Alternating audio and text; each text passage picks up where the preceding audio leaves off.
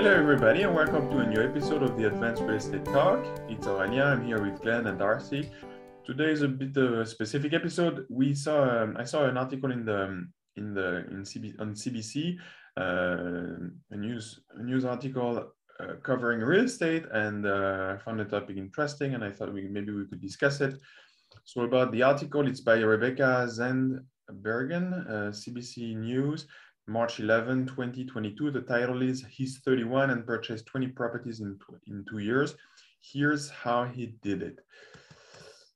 So I, I read the article and um, uh, I, I, I commend the investor because uh, it seems like, uh, so he takes a really, um, properties that are in very bad shape, like he says himself in the video, uh, that are the worst house in the the worst house in the best block on the on the best street on a good street and uh, he relocates the tenants so that seems um, he seems to genuinely care. Um, it seems that he's uh, gentrifying a whole area by himself which is quite impressive. Um, and then the article goes on to uh, to blame such um, such behavior for the shortage of uh, homes for sale um, one thing I would say is uh, if this person keeps watching YouTube videos, he may graduate to multifamily and then sell his um, single family dwellings to um, for the down payment on those larger properties. And and I'm not sure that uh, the doing of one investor uh, can be considered the reason for the um, increase of market prices. I would see it more as a uh, there is a lack of uh, a lack of inventory, and I think the solution would be um, incentives to, uh, to, to developers to to de develop more um, subdivisions. Uh, for example, here in London, like they are doing, so keep keep building more, and yeah, and that way, you know, the the prices uh, will um, if you have more of something, if you have more supply, it's just supply and demand. So if you have more supply, then uh, then people will be able to buy. Uh, those first-time home buyers will be able to find um, to find a property to purchase. So that's that's the way I look at it. Yeah, yeah, and she uh, without trying to get too political on this, but she was suggesting that the government need to step in to uh, make it so correct me if I read between the lines wrong, like that we it was more difficult to own so many properties and that lending wasn't so easy to get so many properties. That's correct. Yep. Um I don't really want to go down this path too much, but you know what? People will find a way around this. um, yeah. you know, you know, they'll do joint ventures, they'll get other people to qualify. There's tons of ways um, the the the smart and the wealthy and the investors they have lawyers attorneys everything else. It's not going to be the, the, solution to this. What they end up doing is hurting the people at the bottom. Um, and that's what always happens. It trickles down and people the the people have the money to spend on the lawyers to get around this will get around this. Um, so that, that's just what's going to happen in my opinion but um, there's two she's though we should be clear. There's the journalists uh, Zandbergen who writes the story. And the first half is about his success story. And the article turns when it's got a commentary by Leilani Farha of The Shift. Leilani is a, a human rights lawyer that worked exclusively or extensively for the UN in third world countries. And The Shift is an organization that posits that housing is a human right, a global human right. And I don't think any of us have a, uh, a problem with that. Um, but it's her that is criticizing the easy quote easy availability of uh, investment cash available to Canadians that is driving the price of housing up. I I don't you know if I were reading like Glenn, I don't think she's actually criticizing the um, uh, what's his name James Fernandez, the fellow in the article who's flipping these homes. No, not really. I feel no, like I yeah jammed together. Yeah, I think that's the that's the point that you've that that makes it tricky because I don't think any of the players are here are are bad players. I just think it's kind of a bad misunderstanding of the Canadian real estate market, like blaming easy availability of cash. If anyone's gone through a CMHC application, there's nothing easy about that. And it doesn't seem clear that James is availing himself of CMHC. And the thing, the point that needs, always needs to be made CMHC is not a bank, it's a Canadian insurance company. It's a government backed insurance company that insures mortgages not a bank. The bank he's still going to a bank. So once you qualify for CMHC insurance, then you take it to a bank, and then you qualify again for a bank. it's actually an arduous process. And if you do it once to get your townhome and you do it never again in your life, count yourself blessed. It is hard. So it's it's a misnomer to say it's an easy availability of cash. This is tremendously difficult what he's doing, and I think James should be commended. Um, here's a you know a guy under thirty living in his parents' basement. They cobbled together twelve thousand dollars and now owns twenty homes, and by all accounts, he's taking crack houses. Like you got to see his video of the machete house. Nobody was living in that, not safely. So he's taken bad, unsafe revenue inventory out and replaced it with clean, aesthetic, safe comfortable housing. I mean, there's nothing wrong about that. I'm not going to make him a saint. He's just a good guy. I mean, we hope he is. I don't know how he files his tax returns. I don't know how he treats his children and neighbors, but this process, I think, is a virtuous cycle. Uh, I'm I'm all in in what James is doing as far as we know. Um, but to Leilani's point, I do. You know, it's hard not to be political because you know, as as Ori said, you know, as soon as you say the government should, we're political. And she's saying the government should be involved. I think they do. I think he's the wrong target. I think she's right in saying it should be the government. I mean, what municipalities are building housing for the underclass, for those that are necessary, you know, that need housing? When's the last time the government built housing?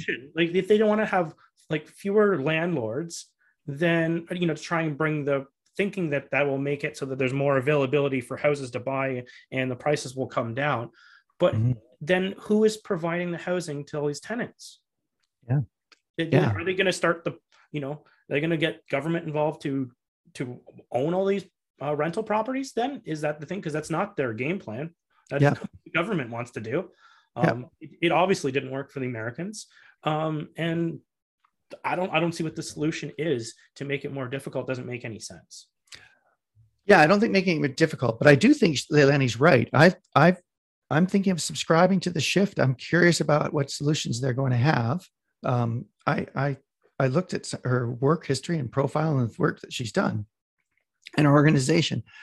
Um, they want to stimulate a conversation about about housing in Canada, and that's one of the main things I care about. I care about housing in Canada. So she's a player and she's a voice in that in that uh, chorus. I'm interested in what she has to say. I I don't think she's actually criticizing James. She's just saying the housing industry has observing what we all know we've seen historically low interest rates for a long time but that has helped us build an awful lot of housing very little residential housing was built for like multi-res until they started building condos in the 80s and those you know there was nothing built in the 70s uh, after the 70s for about a decade and then we started you know increasing immigration and population started growing and we found ways to build condos. The idea is exported from somewhere else to here, and we started building higher density condos, um, and that's market housing. No municipality has even thought of incentivizing private industry or got into that that area. I know I'm in Vancouver. This is one of the um, hardest markets to find housing, affordable housing in the country. It's way worse than Toronto because we've been experiencing this thing for a decade. Toronto's like two years or three years into it. Try living this for a decade, 15 years maybe, of shortages, vacancy rates under 2%. Um, and we got mountains on one side, the border on the other, the ocean on the other, and a river that splits into four streams that goes through the middle of our city. In Toronto, you can just keep building north, keep knocking over six foot trees and keep building. Not here. I mean, it's way more difficult here. Um, so we we know this. We've lived this. Um, I I do think the only solution will be, as Ari wants us to avoid, is a political one, and the government will have to be involved. But I don't think private industry is the uh, demon here, and certainly not James Fernandez. I I think no. what he's doing is virtuous. No, he, I totally agree. And like I, I, sort of said before, I think they pack two different interviews together, um, mm-hmm. and they're not really related, but they are, but they're not. Yeah. um, no, he's doing exactly what needs to be done. That's what housing needs. They need to build things. Um, the thing they're doing now is, you know, the government has stepped in, in some spots by, you know, making it easier to get permits for basement suites and making things so they can actually create more units, right? Yep. They, densification in yeah. municipalities in Ontario, yeah. We've been doing secondary street legal secondary suites here for more than two decades, and then carriage homes on back properties that they're allowed. And you know, there's people doing that. Um, you know, the government here is the municipal governments here have been very, very flexible in allowing opportunities because they have to. Um, they're compelled to because housing is, as Leilani says, a human right. Um, you cannot have people laying on your streets. Um, it's just wrong. Um, so I, am I'm, I'm with her. I'm on her side. I just think uh, this article maybe is misapplied or just misdirected, and that's unfortunate because what mechanism is there in, in Canada to rehabilitate um, bad homes other than private individuals? If you have a crack house on your street, and my brother and I fixed up a crack house, a 1207 Monmouth in in Windsor. When we bought that thing, it had 17 units, six were occupied, and three of the six people in it were selling crack. Uh, it was awful. Um, without us fixing that, it would have remained a crack house, at least for another until some other sucker bought it and got the misery we got of fixing it up. Now it was a misery and it was a joy. I love to work, but that's how we started in Windsor at 1207 Monmouth, and that was fixing up a crack house. And the other one that was across the corner from it was slightly worse. And five years later, they took a bulldozer to it, crushed it, and the city took the property back and extended the size of the playground for the primary school that the crack house was beside. There was no people putting, you know, working in groups of volunteers coming and fixing up that place. And there were nice homes around there. Um, Paul Martin's childhood home was honestly 200 meters away from that crack house and that primary school. Our, you know, our former prime minister, we didn't see he doesn't live there anymore. But you know, we didn't see that class of people in those beautiful Tudor homes getting together on weekends and cleaning up crack houses. It only does would be, you know, small individuals like James Fernandez or like my brother and I buy a horrible place and fix it up and make it safe. There's no government that steps in and fixes that. When the government finally stepped in, they stepped in with a bulldozer and removed 12 units from the from the area. What That's we didn't it. really talk about at all, which mm-hmm. I don't mm-hmm. really want to bring up a new topic, but whenever um, these prices, house prices goes up, and it actually makes sense to renovate these houses and make it worth it, because sometimes the renovation, you go into certain markets and the renovation price is too high that these houses just can't be renovated. That yeah. you can't do it because the ARV isn't high enough and no one's doing it. So there is advantages to having this high market that they are fixing up places that wouldn't be fixed up. Yeah, like look at Detroit and say Cleveland, those in the Rust Belt. Yeah, yeah, they just bulldoze them. Yeah, They're not worth it to build up. No, and then you then you lose housing stock forever, and that's that's a shame. There was something to work on, but I saw they were bulldozing Victorian homes in parts of Detroit just because for tax sale there's nothing. Nobody wanted them. They abandoned them and walked away, and they became derelict and dangerous places. So they had to bulldoze them and made parkettes in middles of streets. Um, there is advantages to this high market as well. Yeah, and it, yeah, I think lots of simple people want a simple solution, silver bullet. There isn't, but private industry and guys like James Fernandez will be a part of the solution. James's 20 homes aren't moving the Canadian economy. And if he doubles or triples or 10 times it to, to 200 homes or 2,000 homes, he won't be the cause of, of misery for anyone. And in fact, it looks like he's in a virtuous cycle here. But many Jameses fixing up derelict and old homes um, imp- uh, proves the um, availability of housing for everyone.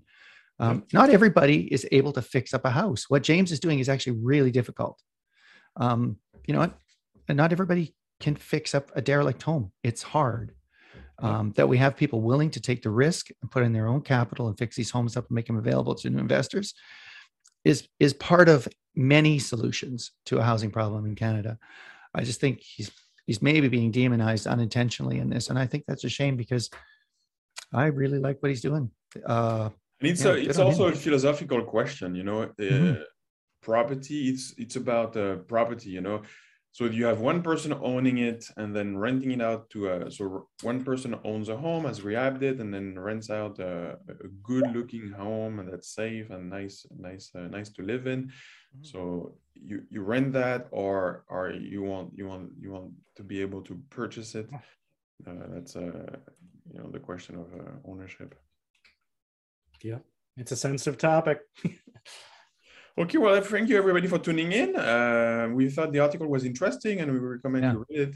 Uh, we'll post a link in the in the show notes. Um, yeah, thanks everybody for tuning in. Thank you, Glenn and Darcy, and we will see you all next time. Thanks, everybody. Thanks.